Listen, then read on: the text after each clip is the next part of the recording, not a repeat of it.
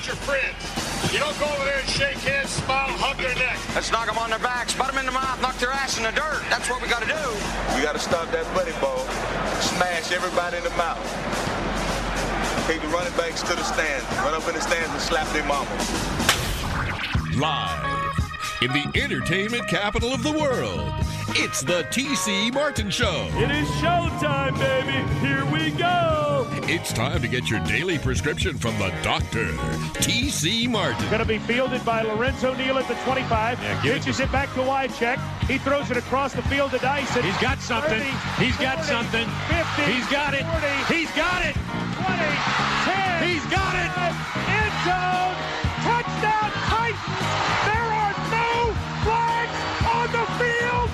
It's a miracle. The doctor is now in. Glad to have you with us. It is a terrible Tuesday. You know what that means. Get to vent our frustrations, and that is always the best part of the week, especially when we got so much to vent about. TC Martin, Ballpark Frank in the house. And ladies and gentlemen, today, the one, the only, Stevie Slapshot has left the ice rink and is joining us right here on the program today. It's not officially hockey season, but you know what are you going to do? He's All right. behind the glass. He is exactly. Well played. Let me see if I can check him. Oh, Oh, Lord. we need some new glass around here.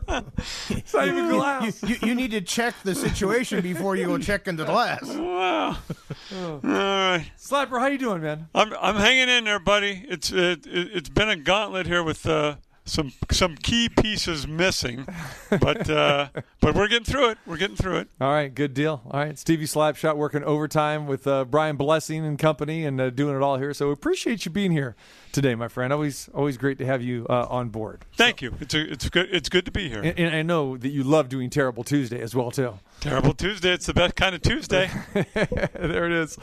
All right, so a lot to do, a lot to cover today. Houston Nutt will join us, the old football coach, and does a fantastic job with CBS Sports. We'll talk college football playoff. We'll basically pick up where we left off yesterday with our conversation with uh, Trevor Matich from ESPN. So we'll get uh, the football coach's point of view today on the college football playoff and plenty of bowl games as well. The big seven footer, Big Bill Cartwright, will join us because tonight is the opening night for the NBA season. Two games on tap, including the unveiling, I guess, of the latest banner for the Los Angeles Lakers, even though it'll be an empty Staples Center. And uh, it'll play the team that they share the home with, the, uh, the Clippers, there tonight. So a doubleheader tonight. You've got the Nets taking on the Warriors. So, of course, a little drama with that, with Kevin Durant going against his former team where he won those championships with. And Steph Curry's back, only played five games last year, but no Klay Thompson, no Draymond Green. So we'll see what happens uh, tonight as the Nets play the Warriors and, and the Clippers and Lakers. So it seems like the NBA just left us with a championship in the bubble. And even though it's a late start, the NBA's back. Well, and you mentioned the fact that it's a, a, a banner in an empty stadium. Well, there's some basketball purists that think it's kind of an empty uh, championship that the Lakers won. So, That's true. So we'll, we'll we'll see how that plays out. To some Yeah. some people might call them haters. Other people might say, well, you know, whatever. Yeah, not really thrilled. Not really thrilled. And I love the NBA. I love opening nights. But this, to me, I don't know if it's because it's the late start, it's the pandemic, or it's what you said, Frank. It's the Lakers and it's LeBron James. And I'm fine with the Lakers, but you know, since they've reconstructed this this Laker team and LeBron James, and now you have a bunch of other All Stars that have joined them. Again, no fans at the Staples Center. I don't think I'm going to be watching it tonight. no, gonna watch some bowl action or something or something else. You so, know, you know, I mean, probably see what's on it, and I'll be channel surfing like I do almost every night out there. So, but you know, they had to start the season now because he had to get those six games in on Christmas. Yeah, exactly. Don't forget. Yeah, but I will uh, touch base with the Warriors and the Nets because I'm curious. And again, I love Steph Curry, even though that Warriors team is a totally different looking team. But uh, a little curious. Durant and Kyrie Irving do tonight. Uh, Steve Nash's coaching debut. So it'll be interesting to see that. But no, I am more in tune to the bowl season, specifically tonight, because we have a very good matchup. And like Trevor Matich said yesterday, we got two of the, the best quarterbacks probably uh, in the in the bowl season, aside from the, the championship game that we'll see, or rather the semifinal game we'll see, as BYU takes on Central Florida tonight. So looking forward to that. There'll be a lot of points scored, and two teams that have had very good seasons, play hard, got tremendous athletes on both sides. So that game a little bit later on. So you're saying you're hoping for a better game tonight than you saw last night? Yes, yeah. Last night uh, was, was was not good. Uh, almost as bad as the game that I saw Sunday with the Jets and the Rams, and almost as bad as the game that I saw Sunday night with the Browns and the Giants. So yeah, think about the last three, you know, games that. Well, I don't want to say it, the Sunday Jets Rams game wasn't a primetime game, but yeah, not a couple good uh, primetime games Sunday night or Monday night. And of course, everyone thought that the me included that the Steelers were going to get right. They would take care of business. Not the case. Uh, they got they got steamrolled by the Bungles, and uh, yeah, just a, a, a horrible night if you are a Steelers fan. Yeah, uh, it, it, certainly wasn't a good night if you're a Steeler fan out there. So, uh, our offense did absolutely nothing in the first half. Uh, turnovers cost them uh, the game early on, but then they were coming back, and you had a feeling, well, I mean, it is still Cincinnati; they can come back, and it's not like Finley was throwing the ball over the field or whatever, but uh, got a couple nice runs in there or whatever, and they found a way to win that game. You know, the Steelers found themselves down 17 nothing, and, and they battled back. They got that touchdown 17 7. And then the game turned on, on this. So when the Bengals got the, the second half kickoff, they went three and out. Steelers came back, went down the field, and scored immediately. Then the Bengals came on down, went three and out again. Steelers came down, drove down the length of the field, had first and goal at the 10, a la what happened to the Raiders, first and goal at the four, except you know what happened with the Raiders was, was a heck of a lot worse. And when the Steelers went to some funky play calling, and and Roethlisberger went to, to drop back basically on on two of those three uh, downs. You could just see that the momentum was going to switch if they didn't get in the end zone. Because if they got in the end zone, Uh, uh, especially after the Bengals two, three, and outs. That makes it 17 14. Now they got a legitimate shot. Here we go. But what they had to do was settle for a field goal, made it 17 10. And right then and there, I said, you know what? That was it. That was your mojo. That was your momentum. Because when the Bengals defense held them to three, right there, you just figured that okay, the Bengals are going to regroup a little bit. Sure enough, what happened? Just like you said, Finley scrambled a couple times, this and that, went right down the field, and the game was over after that point.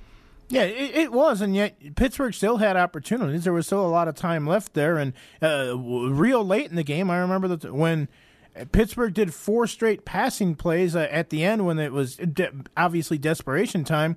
But I didn't understand why they didn't just dink and dunk and try to get a first down. They uh, the third down they throw it way down the field, and then of course the announcers are, oh well, there should have been a pass interference and that he was grabbing the shoulder it, the defensive player was going for the ball. They have a right to go for the ball too. I mean, it, it, it could have gone either way to me, but yeah, Pittsburgh had an opportunity and they didn't show up. Mm-hmm. Turnovers cost them early on. They got some momentum back and they didn't finish. And right now, if you're a Pittsburgh Steeler fan, you have to be extremely concerned about the way this team is playing. Yeah, you've gone from, from undefeated, 11 and 0, to now 11 and 3, the number one seed down to the number three seed. Oh, and look behind you in the rearview mirror. The Cleveland Browns are a game behind you right now. And I believe so, they have a game still against each other yeah, coming up. So yeah, yeah. and and and I know it, and there's there's the Ravens too as well. So and, and, and, earlier in the season when I kept on saying every week, it's like I still don't know how good Pittsburgh is, oh, and yeah, I right. have some Steeler fans out there that were, oh, you're just a hater. I, I, it's not that I hate them. I, I don't know how they're doing it. They're kind of doing it with smoke and mirrors. I don't think they're as good as their record. Yeah, yeah. And a lot of Steeler fans have felt that way as well too. With Mike Tomlin again, and we've talked about it before. Really not winning anything. The way they had all those narrow victories, and for the Steelers, that's what their their third game in, in a row, or even though I think it's fourth game in the row that they uh, scored less than twenty points.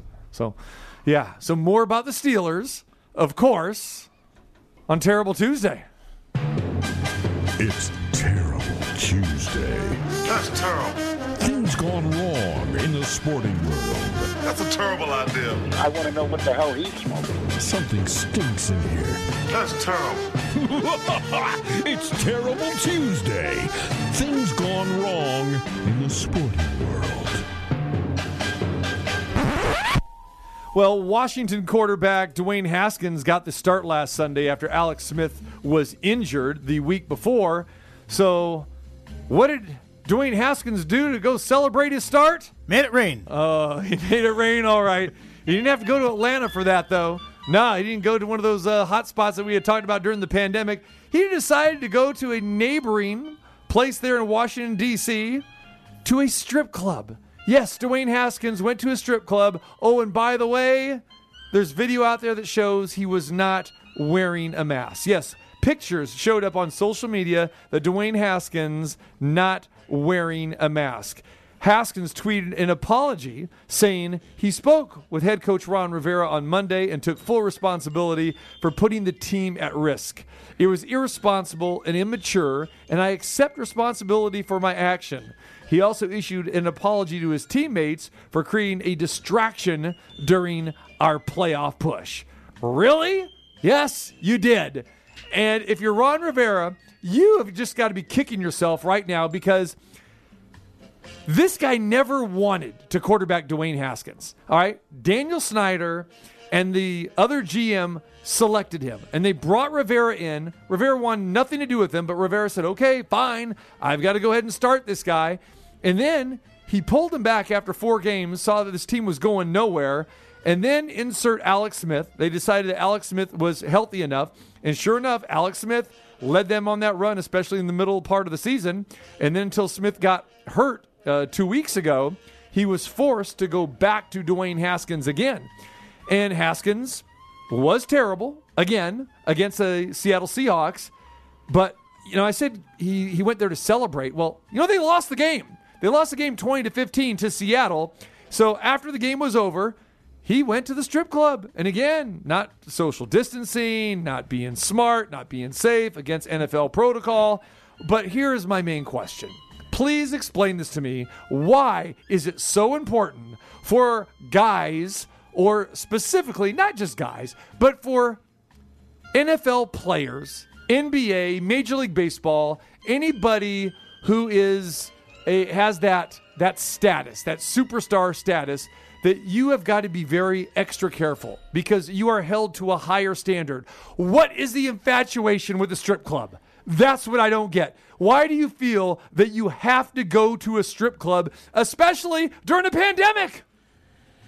Well, there's a lot of different layers to that. The first thing that you said is, how is the strip club even open in a pandemic when restaurants and other places are closed? Does the strip close close at 10 o'clock? If you do a deep dive into this, which can be a dangerous thing to do at a strip club, but it, it's even a little bit worse because Haskins was there with a female companion. Hmm. There are photographs of them both with many. When I said they made it rain, they had a lot of dollar bills. They had girls dancing right for them. They're doing lap dances for them. Oh, and by the way, Haskins was previously fined by the NFL for obstructing COVID protocol earlier this year. So when he says, "Oh, I'm sorry, and I'm going to learn from this, and I'm going to be a better teammate," it's not your first offense. You lost the game to the city where it rains to go to the strip club and make it rain. Come on, man. And uh, those protocols that you were talking about, again, that he was fined before because he made reservations for a family friend to stay at the team hotel the night before a road game against the Giants. And uh, yeah, exactly. Had people in his room, more people than you're supposed to have in your hotel rooms. But, but seriously, again, going to the strip club after games, prior to games. And again, are we going to be talking about guys like Tom Brady or did we ever hear about Peyton Manning going to strip clubs? No, absolutely not. It's these same yahoos that can't get this together. And, you know, now this story is overshadowing what this team is playing for, which is the playoffs. Earl, you know, you, you mentioned what he did before. This he's he's not a first time offender here. And for me, I'm going to bring it full circle. And I know you're going to probably hate me for this, but I don't care at this point because this is another numbnuts from Ohio State. And I'm sick and tired of these Ohio State guys reading about him, hearing about him, and hearing them make excuses. And Haskins issues the apology. Like you said, it's the second time he's had to issue an apology in the last three months. But Maurice Clarett, Ezekiel Elliott, um, Amir Riep, uh, Jahsen Wint, who both of those last two guys were arrested for rape and kidnapping earlier this year, and they got kicked off the team by Ryan Day. We go back to Art Schlichter, uh, Ter- Terrell Pryor, uh, Brody Roby, Jake Stoneburner, uh, who was urinating on people. Uh, and now we have Dwayne Haskins. What's up with the Buckeyes? They're they're entitled. They're always in trouble. And again, they think that the law doesn't apply to them. I'm sick of Ohio State. I'm sick of these ham and eggers. And again, they continue to do the same thing over and over and over again. And it's not just one coach, because remember, people were throwing Urban Meyer under the bus saying, oh, he's had 23 guys between his time at Florida, you know, going back to Hernandez at Florida and the guys at Ohio State. But anyway, yeah, it's it just makes me sick. Yeah, because it's only Ohio State. Because Baylor with nine allegations of rape on campus have nothing to do with it, and LSU right now without Sure. Orgeron having uh, multiple sexual misconducts and that against them. And you mentioned Florida and other teams out there, but it, it doesn't matter But where these they are went all to the high school. profile guys. Yes, they are high profile guys, and sometimes those are the guys that you give more leeway to, and you get in trouble. Terrell Pryor apparently had some priors before he went to Ohio State, so I'm not surprised by that. And as And far so as Elliott, too, and, and as far as Haskins, well, he knows that realistically he's a backup, so he went to the club and said, "Back that thing up." there it is. Jeez, beautiful. I can I guarantee if we want to go ahead and do a uh, a count, that's beautiful, by the way. I guarantee that Ohio State will just dominate any other school when it comes to to arrests and people getting they'll trouble. be right. uh, They'll be right there, but there's a lot of company, my friend. All right, all right. So the biggest favorites on the board Sunday lost their games outright. We talked about it earlier. The Rams lose to the 0 16 Jets. 17 point favorites were the Rams. The Steelers lose to the 2 and 10 Bungles, a 14 point favorite. Embarrassment. Both offenses are a joke. Both quarterbacks look downright awful when people like to praise both Jared Goff and Ben Roethlisberger. So who is more of the laughing stock right now? Is it the Steelers or is it the Rams? Well, to me, it's the Steelers because they were undefeated going into it, and everybody was talking Super Bowl and all that. And like I said, we mentioned on this show several times how good are they really, or whatever. Now they have had a lot of injuries, especially at the linebacker linebacker position, defense, everything else out there. It- maybe you cut them a little bit of slack because they have won some Super Bowls and they have had success in the past. But I think their expectations were so high. The Rams, i i aren't they in kind of that situation where everybody's like, okay, well, we've seen this before, now prove it to me. They still have yet to prove it. So I think the Rams, more people expected a downfall from them. I think a lot of people are actually starting to buy into the Steelers, and now they're finding out, whoa, wait a second, fool's gold. Yeah, I mean, both these teams Or are- gold and black Yeah, in this case. There you go, just suffering uh, embarrassing losses, and there's no way I could trust either one of these teams moving forward. And people always say, "Oh, defense wins championships." That's all we've heard. These are the top two defenses in the league, the Steelers and the Rams. But it's the offense that is killing these guys, and they're not going anywhere. Even though they have the top two defenses, the defense is not going to carry you to the Super Bowl, or I can't even see you car- uh, carrying either one of these teams deep into the playoffs. So, and uh, I'm going to parlay this into Juju Smith-Schuster as well too. Now we've heard the story about his antics where he wants to go uh, in uh, for uh, dance on the the midfield logo He's of a the dancing opponents. machine. Yeah, he's a dancing machine. Not not not that kind of dancing machine of the Jacksons, baby, and Michael Jackson and the Jacksons Five back in the day. No, don't credit this guy for that. But he just feels the need that he has got to impress his TikTok followers and do these wild dances. And the Bengals knew that he was going to do this this this past week. Dancing on the opponent's logo, and obviously this is bulletin board material. We were talking about bulletin board material yesterday, and it plays a factor into this. And last night, Cincinnati did not take kindly to this. Earlier in the week, Bengal safety Vonn Bell said Smith Schuster's pregame logo dances were disrespectful, and the Bengals defense had to hit him and let him know where he stands. If you watch that game, that's exactly what they did. They wanted to take it out on him. They popped him so hard that he coughed up that ball in the first quarter yesterday. Oh, they blew him up They- on that play. Absolutely, they did. And don't tell me that dancing on that logo didn't have anything to do with it. That Bengals team got was fired up. They had nothing to play for, and they wanted to send a message on their home field, especially to that clown, and they did. So Mike Tomlin has ignored this. This has been going on all season long. So finally today, Tomlin says he is going to talk to Smith Schuster about it. I'm aware of what's happening. My question is, why hasn't he talked to him before? Well, they were winning before. They've lost three in a row. And, uh, but again, now he's talking to him because they started losing. When they were winning, oh, let him have It his fun, do this, that, and the other. goes to show you this guy just doesn't have control. And I've heard diehard Steeler fans rip this guy, and I'm starting to buy into this now. Oh, a lot of Steelers no fans discipline. don't like him whatsoever. And I'm not a big fan of Shannon Sharpe because he says some crazy stuff. But Shannon Sharpe said the absolute perfect thing. You can't dance on a logo and then lose the game. Especially when you're the one who's coughing up the ball and course. getting blown up like that. So, yeah, absolutely. And by the way, Juju Smith Schuster, what does he say afterwards? I'm going to keep on doing what I'm doing. Yes. Well, guess what? With Tomlin and with Pittsburgh organization, you might be doing it for another team then because they don't like that kind of stuff. And you are calling out. Why are you adding fuel to the fire and giving bulletin board material? The Bengals already are having a horrible season. They lost their young quarterback this year. This was like the playoffs for them if they beat Pittsburgh. And you're going to add fuel to the fire before the game? Yeah. You're an idiot. Uh, You're an idiot. But this falls on the coach. And if you know, because this story was out there all week, because the TikTok videos were out there the past few weeks, you pull him aside and say, stop the nonsense. But uh, he's afraid to discipline his own players. He's afraid to talk to these guys. And now it's like, oh, now I'm aware of it. I, I've been aware of it. Uh, so I'm going to talk to him now. Just, just ludicrous.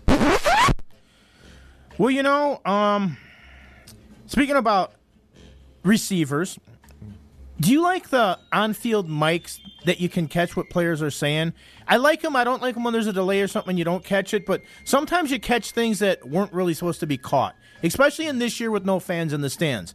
In the Bears Minnesota game, Minnesota receiver Justin Jefferson was in the back of the end zone. Kirk Cousins dropped back and threw a pass to him. The pass was high, it was incomplete. Jefferson thought it should have been a touchdown.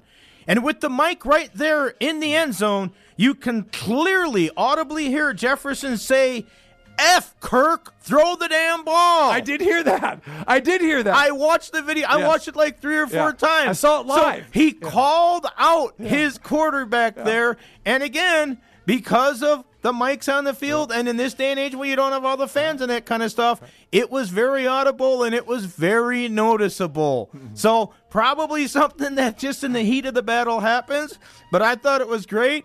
Now I will say this: Cousins was about to go to the ground, but it's kind of like he fell to the ground. It's not like because the rush got to him or Yeah. something like that. He was scrambling away. It was a really bad And, throw. and the thing about it was, this continued all the way back to the huddle, and I saw him yelling at him while they they were in the huddle, and we couldn't really hear that, but you could just see the disgust on Jefferson's face for that. And again, yeah, Cousins being being Kirk Cousins, hanging on the ball too long, uh, inaccurate uh, in that loss to the Bears. So yeah, definitely. Bears win.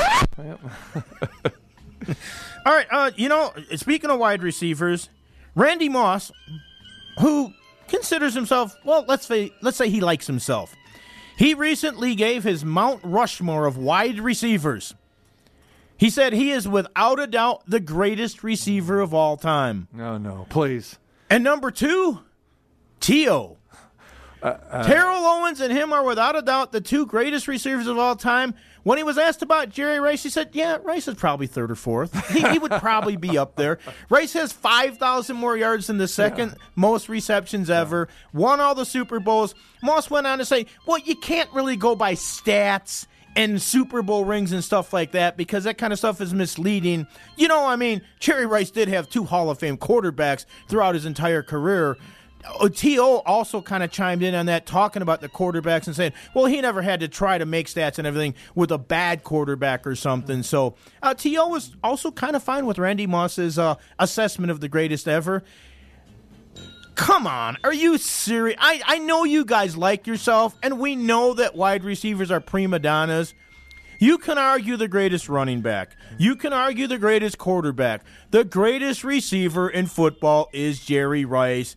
Period. Exclamation point. End of story. And it's probably not even close. And you know, if you think back to guys prior to Jerry Rice, you go back to the '60s and the '70s, and maybe even the, the early '80s, you could probably come up with with some other guys. But you really can't. It's Jerry Rice and everybody else. And if we're seriously thinking that Randy Moss is number two or or Terrell Owens is number three, I mean, yeah, that, then that is a sad state of affair. Because, like you said, running back, quarterback. Uh, tight ends, very arguable. But wide receiver, I agree with you. It is Jerry Rice, and, and, very few people need to be in that conversation. I'll tell you, two people are not in that conversation, probably not even in the top five, are those two clowns that you talked about. And again, like you said, the biggest, I've always said the biggest diva position is that wide receiver di- uh, position because they're codependent.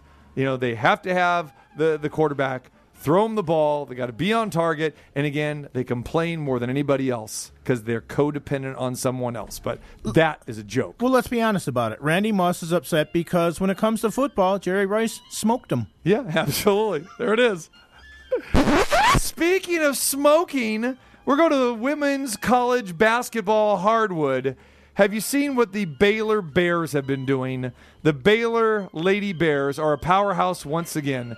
They've had wins this week. They had two victories this week, both by the number of 93 points. They won each game this week by 93 points 117 to 24 and 136 to 43. The opponents, this is where I have a problem with. They beat McNeese State and they beat Northwestern State. Other games that they've won this year 86 52. Do the math. What's that? Only 34 points, right? Against Southern. 82 37 against Central Arkansas. Why are they playing these opponents? Baylor is a perennial powerhouse, the top one, two, or three team each and every year, and they have been for the better part of the last decade and a half. Why don't you challenge yourselves? Why are you playing these crumb cakes who have no basketball history, no basketball programs, and you're sitting there running the score up and you're winning by 93? Are you kidding me? Play some tougher competition. There are better teams out there that you can schedule because that's not doing Northwestern State, McNeese State, Southern. It's not doing them any good, and it's not doing your program any good. Well, it probably isn't. And, you know, you could almost say, well, you know, maybe during COVID they can't find other teams. But I would say that's a BS excuse. Obviously, Bears like mauling teams. Oh, God, he didn't say that. and you didn't refer to Chicago, did you? All right. You familiar with Cameo, aren't you? Cameo? Yeah, not my favorite group, Cameo. Larry Blackmon and, you know, Word Up. and I know there's the great- cameo appearances in a lot of movies that I've yeah, seen. Yeah, well, there, there's an app. Stevie's might be familiar. Yeah, it, it's uh, called Cameo, where celebrities or stars will charge people, the humanoids out there, to record a message for them. So they will charge someone to say happy birthday. Oh, I have heard of that. Yeah, I've, I've seen that. yeah. All right. Because it used to, it, it, years ago that people used to do it with like answering machine messages. Right, right, right. So now they're doing it with this thing with, with Cameo. Okay, you're showing your age here with answering machines. Are there, are there still answering machines going on? Oh, like you've never seen an answering machine in your life. Well, I have, but I, I got rid of mine probably 20 years ago. Well, I haven't had one for longer than that. So you're the one who just had another spin around the sun, my friend. spin around the sun. so celebrities charging a fee to give you a greeting or a message. Well, UFC ring announcer Bruce Buffer charged some poor schmuck $299 to announce the dumping of this guy's girlfriend. It's time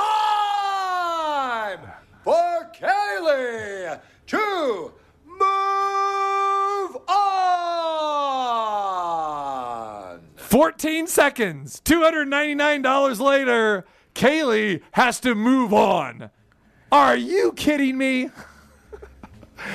I mean, 299 bucks? Hey, uh, I can't dump my girlfriend. This will be cool. Can you send her a message? I'd like to know how this schmuck, you know, did it. Was, was he sitting with her? Said, hey, tune into this. We're not going out anymore. Here you go, Bruce. 299 bucks. Maybe he had it on a special friend or something like that, and he told that friend to call him when he was out to dinner with her, and that's the ringtone or something. I don't know exactly how he did it, but I hope that Bruce took the money and he took Kaylee out to dinner with it. And you got to feel bad for, for Kaylee. Why does she got to move on? How about that ham and egg moving on? I feel good for Kaylee because she's got that a hole out of her life. That's a good point. That's exactly it. But 299 bucks to do that? Come on, Bruce. I know guys that are charging, you know, Al Bernstein does this. He's not charging anybody 300 bucks to to say hello or sing happy birthday. They might be charging you 20 bucks, But how 25 bucks, maybe 50 bucks. 299 to dump a girlfriend. Come on, Bruce. I I think if you're dumping a girlfriend and that's personal, that there should be an extra charge for it. Okay. Heck, I'd do it for free. Okay, hey, you know, um, we know that there's a lot of weird stuff that happens in Florida all the time, right? Oh yeah. Well, there's something down in Florida that could be going on this Christmas. Wait, do I need to do we need to call TJ Reeves? We, we don't need to call him, but maybe it's something that we should ask him about next time we have him on. He's coming on tomorrow. Because in Florida, on Christmas Day, they're expecting the temperatures to drop a little bit. And there's a thing, I don't know if you know this happens down there, but they're telling people to beware of falling iguanas. Because when the temperature gets cold, and I actually watched the news story of this. I love the It's a true story. Iguanas get all their energy from the sun. When it gets cold in Florida, they become lethargic and can literally almost get paralyzed. And if they're in a tree or something, or on a branch, uh, uh, just on a fence or whatever, they just start falling almost out of the sky, and they can fall on people. Iguanas, the biggest ones, can weigh up to twenty pounds. So there can be some big iguanas out there. They're saying if an iguana does fall on you or fall on the sidewalk in front of you, do not poke it or touch it or something like that because that will wake them up and they're in shock and they can attack you. So beware of falling iguanas for Christmas if you are down in Florida this year. All right. Sounds like the uh, new name of the football team should be the Jacksonville Iguanas because they've been quite lethargic this year. Or if they're a really bad team, they could be the falling iguanas. There you go. Which they are falling into that They- number they- one pick, right? into number one, baby. Uh, all right, if you got some terrible Tuesday takes, hit us on Twitter at TC Martin21 at VGK Frank as well. Terrible Tuesday, always a good time here. And we come back also a good time. Houston Nutt, the old football coach from Ole Miss, Arkansas, Boise State. He's going to join us we talk college football playoffs coming up next. Get wrecked with the doctor, TC Martin. Don't forget, get involved in the William Hill mobile app. It is so easy to use. Download it on your phone. Bet from anywhere. You can do the in game wagering options, whatever your heart desires. And the best part, free money. That's right. If you use the promo code TC50 when you open a brand new William Hill account, they'll get 50 free dollars. That's right. They'll match it. You deposit at least 50, they'll match it with another 50, free money to play with. So get signed up at any William Hill sportsbook. There's plenty of them all over the great state of Nevada, especially here in Las Vegas. Go over to the Cosmopolitan Las Vegas, get signed up again, but uh, download it first on your phone and forget the long lines of going to the book, all that stuff, the parking. No, that's what you want to do is get the William Hill mobile app and use that promo code. It is TC50. All right, it is time for us to talk a little college football, and uh, the playoff is set. We've got bowl games aplenty, and no one better to talk about it than the coach himself from CBS Sports, Houston Nutt. What is going on, Houston? It's got to be you, TC. How you doing? I'm good, my friend. How, how you doing? Seems like every time that we get you, you're in that car. I mean, you're a mover, you're a shaker. You're a, what's the deal? Are you on the run again? What's going on? I'm actually parked. Oh, is that I'm right? In my driveway. I- I'm parked in my driveway. I just like it better in, in the car. I can hear you better, and and uh, my wife is not going to be dropping dishes or nothing on you. You know, so we're I like that. I like that. You know, that reminds me of uh, uh, one of my good friends, and you probably remember uh, Charles Mann, who played uh, with the Redskins uh, back in the day, uh, Super Bowl champion, and he lives up in Virginia. And every time I want to have him on, he goes, "Okay, I got to get in my car because he doesn't have good reception at the house." So he'll drive down his like mile long driveway, and uh, so there it is. See, you country folks, That's it. you guys out there Yeah. with your spacious homes and everything, that's where you got to go. Yeah. I appreciate that. But but at That's least dro- but at bet. least at least dropping dishes probably doesn't upset you as much as when your uh, players would drop the football, right? Oh, oh, oh, oh, oh. Hey, yeah, yeah. That's that. Don't even compare that now. Uh, There you go. the, the pitch, man. You know, like I said, like we said before, and remember the Titans, man. You can throw it a country mile, but you can't pitch it three feet. Come on. Ronnie Sunshine Bass. He's got to be able to make that pitch there, coach. Sunshine. You got to. You got to put Charmin tissue paper around it. Soft pitch. Soft- Is that what you guys did in practice? Is that what you guys did? That's right. That's right. Well, we did the illustration. Hey, I want to act like act as if when you pitch this ball, it's Charmin tissue. You got so soft. Pitch it real nice and soft with the back. There's no way he'll drop this ball because you got Charmin tissue around it. Come on. Now, now, coach, uh, I got to get back to the dropping the dishes part there. Now, now, when you're scouting for a wife, I mean, she has to have good hands. I mean, uh, what what happened here? Okay, hold on, hold on, hold on. Now, hold on, hold on. That was just a that was a bad illustration because let me tell you something. My wife is a number one. I mean, because she can do it all. She plugs in all the uh, the computer, the radio, the iPad, Oh, uh, the, the camera, CBS set. She had to hook it all up. So she- not only can she cook, she's not dropping any dishes. Might be an oven slam or a dog bark, but that's hey, that. That, that that was a bad illustration on my part. Get get the telestrator made made a made made a wrong turn there, but I, I appreciate it. We we know she's number one, coach. We know she's number one. Just giving you a bad time there. I, I love it. I love it. Houston Nutt is joining us. All right, coach. Here we go. We got Alabama, Notre Dame. We got Clemson, Ohio State. One, two, three, four. Did the committee get it right in your mind? Uh, well, you know, I, I really thought Texas A&M would be there at number four, but when you really look at it, they probably got it right. That's why, TC, if you and I were a czar for just one year, especially this year, the pandemic year, it'd be so simple. Uh, just like BYU scheduling, uh, uh, what was it, uh, our, our, our Coastal Carolina right. in about 72 hours. Well, let's go ahead and do five champions, five major champions. Let's go now at large. Now you get Cincinnati in there, you get Oklahoma in there. You know, you get you get everybody in there, and let's have a real tournament. But hey, I think they got it right. I think they got it right for the most part. But you could argue a lot of different ways, and I thought Texas A&M really improved. And you know, when you look at the schedule, you look at everything. You know, Te- Texas A&M beat Florida, but you can also say that you know they didn't win very good against Vandy. They didn't win very good against LSU. They didn't do. The, you know, there's a lot, thousand ways you can do it. And Notre Dame beat Clemson. So okay, all right, I get it. And I get it too. We all want the 18 playoff. It makes all the sense in the world. And remember, Houston, all the years that we had to clamor, you know, from the BCS to, to go from two to four, and it took forever. It took about 10, 12, 15 years for that to happen. And now we're going through this scenario again. Why can't we go from four to eight? And I know it's the it's a simple question, but really we never ever get a concrete answer. We never get a valid answer. And if there's ever going to be a year for this, especially with Ohio State only playing six games and Pac 12 teams playing limited games and the Big Ten teams playing limited games and all this stuff and other cancellations, you know, why couldn't it have been done this year? And why is this committee or the NCA or whoever, why are they so reluctant to just let logic play out and go eight? Please, please tell me. Yeah. Yeah, I don't know. I mean, I don't know. I really don't. And uh, you know, I, it just hey, this is what it is. We we we went from BCS type of deal to this, and you know, so I don't know. We'll see what happens. We'll see what happens. It's uh, I think more and more conversation, more and more conversations is taking place. So I look for a change here. Not too too too long. We'll see. With Notre Dame getting in there with that the fourth seed, the last one into the uh, playoff series, there, what would they have had to have lost that game to Clemson by for A and M to jump over them? And does Notre Dame get in there if they're not in the ACC this year?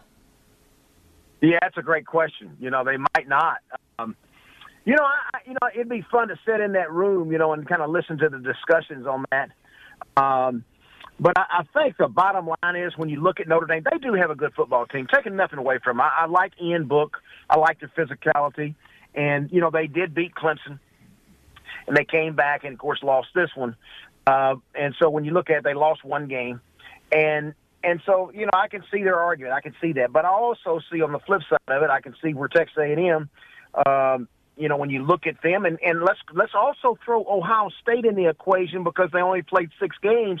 You get that argument going as well because there there is a difference as coaches when you look at it. we- I look at different uh, when you play ten games, eleven games.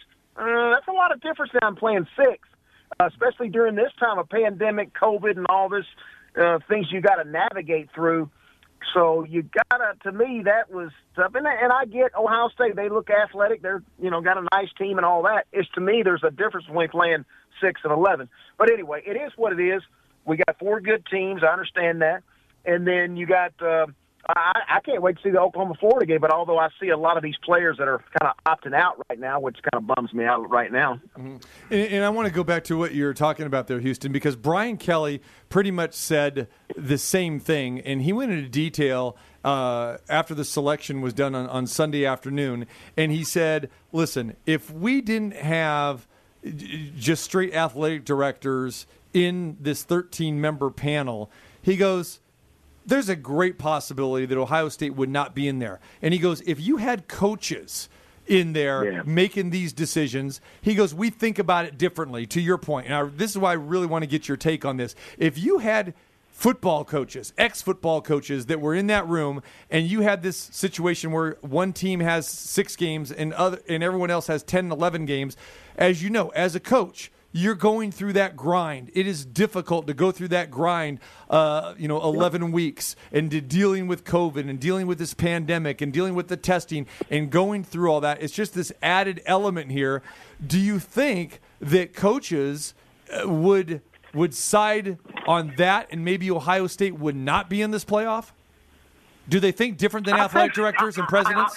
I think they do. I think they do. And I, that word you're using, I like that word, that grind, because there is something too. Now, when you go week after week and you do it 11 weeks or 10 weeks, 10 weeks plus a championship game, if you're in, uh, say, uh, Florida or Alabama, that's 11 times now where you're talking about you're, you're testing kids, you're, you're navigating a lot different year than ever before. So now you compare that to six, just six times, starting the season much later you know, you, to, to me, you look at that like, well, they're going to be a little bit fresher.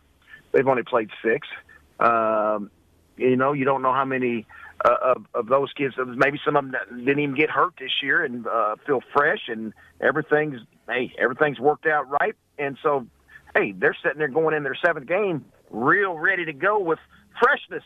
And so now you you compare that to a team that's gone through a- ten game schedule, playing nothing but conference games this year and then a championship game.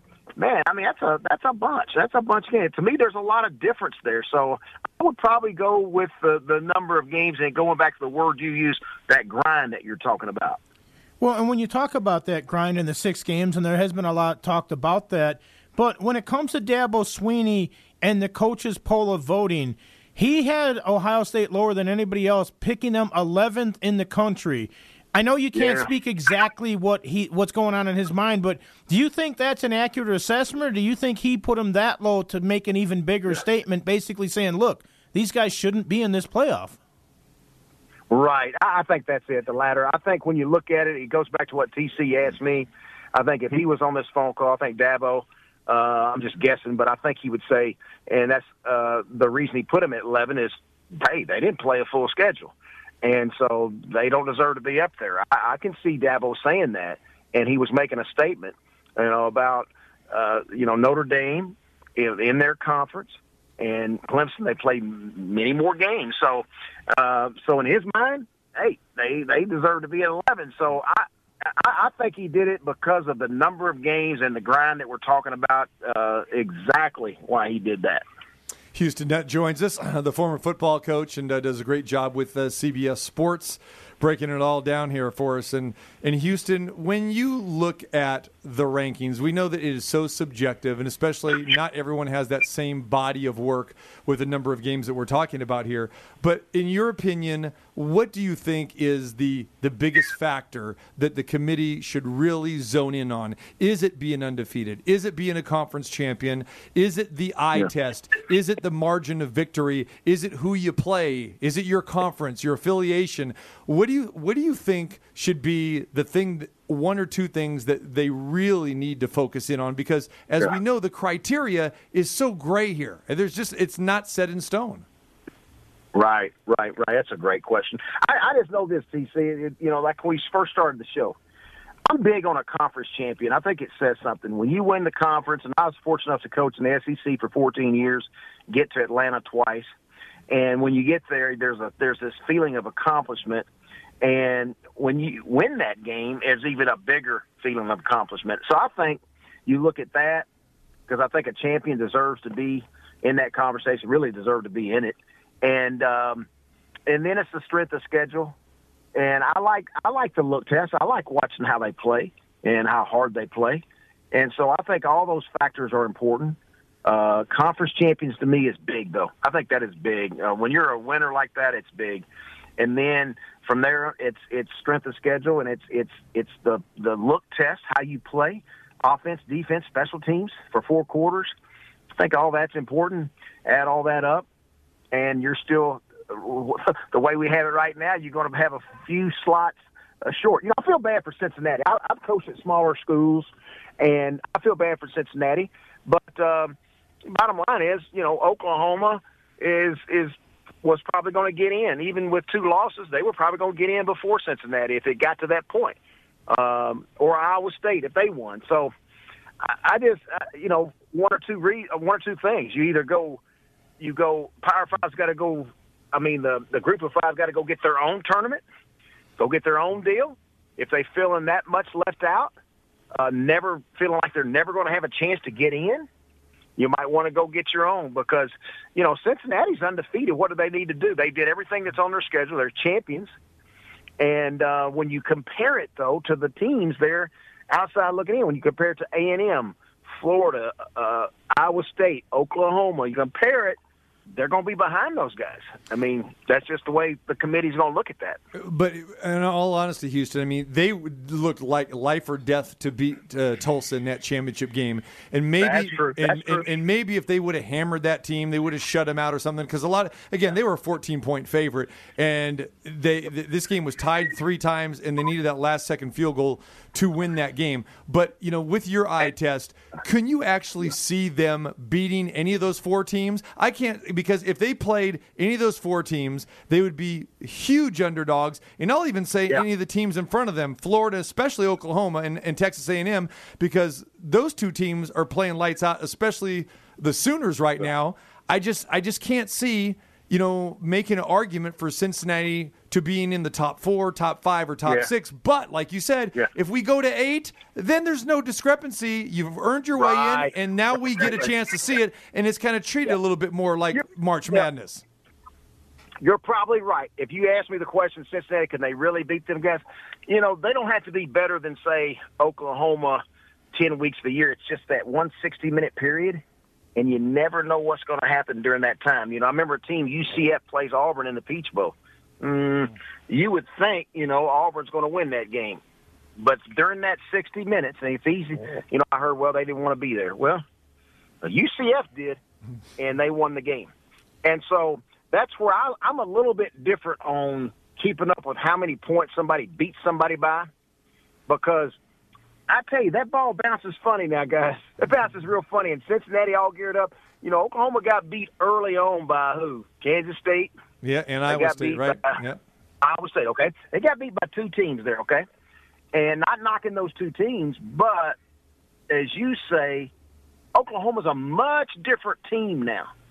But during that time they got beat, they didn't look good. So you never know, you know, 60 minutes and Cincinnati, this is their Super Bowl.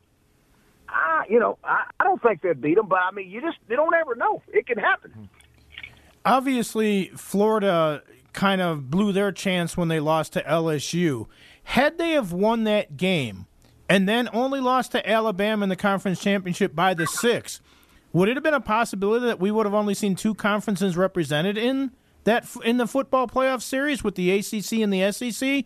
Could could it, could it have maybe been Bama and Florida both representing the SEC? Well, I think we'd have a lot of mad people. you know, yeah, we're gonna have some upset people if that happens. But you know, there's a real argument for that now. Yeah. There's a real argument because this, uh, you know, just looking back at the game, I tell you what, I wouldn't mind seeing that game again. I mean, Florida offensively with Kyle Pitts, Trevon Grimes, Kadarius Toney, unbelievable. Unbelievable with with Kyle Trask. Unbelievable what they can do offensively. Uh, they they're going to get up and down the field. They're going to score points, and they can score on anybody. I'm convinced. But you're right. If if they do beat LSU, there's a whole different conversation. Now, to answer your question, I don't think it happened. I don't think it happened. I just don't think they'll, they'll they ain't going to do that. Houston Nutt joins us, CBS Sports, the former coach himself, hanging out in Texas, uh, doing his thing here today, and I appreciate you, Houston. Now, next week we're going to get you on, and we'll start breaking down both of the uh, semifinal games. But just give me a little quick take right now, a little taste here, because we got Alabama, that huge favorite against Notre Dame. Can Notre Dame pull off the upset? They couldn't get it done against Clemson last week, but again, we saw them, uh, you know, defeat Clemson, you know, earlier in the season, and then of course, you know, we got Clemson, Ohio State again. Right. Let's start with Alabama. Alabama, Notre Dame. I don't think. I don't think. I don't think right now Notre Dame can can um, can beat them. Uh, Alabama's just. Uh, I think they're the most complete team in football, and I'm talking about their defense that doesn't get a lot of credit, notoriety right now because of the offense. I, I think they they've improved the last 20, 25 quarters. That's a hard. That's a hard hard way to get a first down against that group right now. They are moving fast, sudden, quick. Defensive line's really improved. Secondary's improved. Uh, even though you know Florida got up and down the field, but uh, you don't see too many Florida weapons like that. Uh, they're not going to see that versus Notre Dame. So I, I just think Alabama will win. Now I do have respect for Ian Book that can can extend a play when something breaks down. He proved that against Clemson that he can he can keep the chains moving. So uh, he's an athletic guy. I just don't think it'll be enough. I don't think it'll be enough because Alabama with Najee Harris, they have a running game. Mac Jones, who had ever thought he would replace Tua Tagovailoa and be ahead? If you just count ten or eleven games, he's ahead of him. Uh, percentage-wise, with completions and more yards, uh, DeVonta Smith will create separation. Unbelievable. Uh, Mechie's coming. How about Mechie? I think that's a play of the game when you go back. The guy goes and makes a tackle, and I'm talking about a jarring tackle uh, where Dean couldn't get up.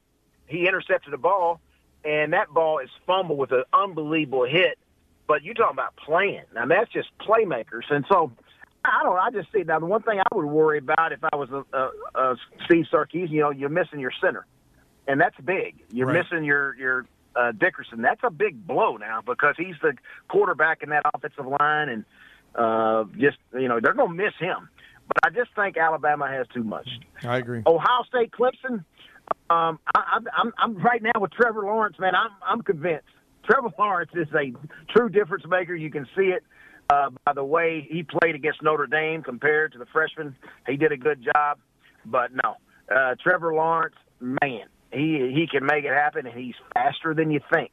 They have some design runs that Tony Elliott has put in the playbook that keeps a defense so off balance. Trevor Lawrence is like the 12th man, and he can throw it, he can run it, RPO you, and you, then what? Ha- it's amazing how good Etienne, Travis Etienne plays when when Trevor's on that field. You know, he's kind of been disappeared, hadn't seen him too much the last three or four weeks, and all of a sudden he takes off because I think it's because of Trevor Lawrence. So, man, I, I just think Clemson and Alabama are, are destined to meet again. All right. All right. Great stuff, Houston. Appreciate you uh, as always, my buddy. friend. Hopefully, we'll uh, get uh, with you next week and we can go into more Yeah. detail. And I want to get your thoughts on uh, some of the New Year's Six uh, bowl games as well, too.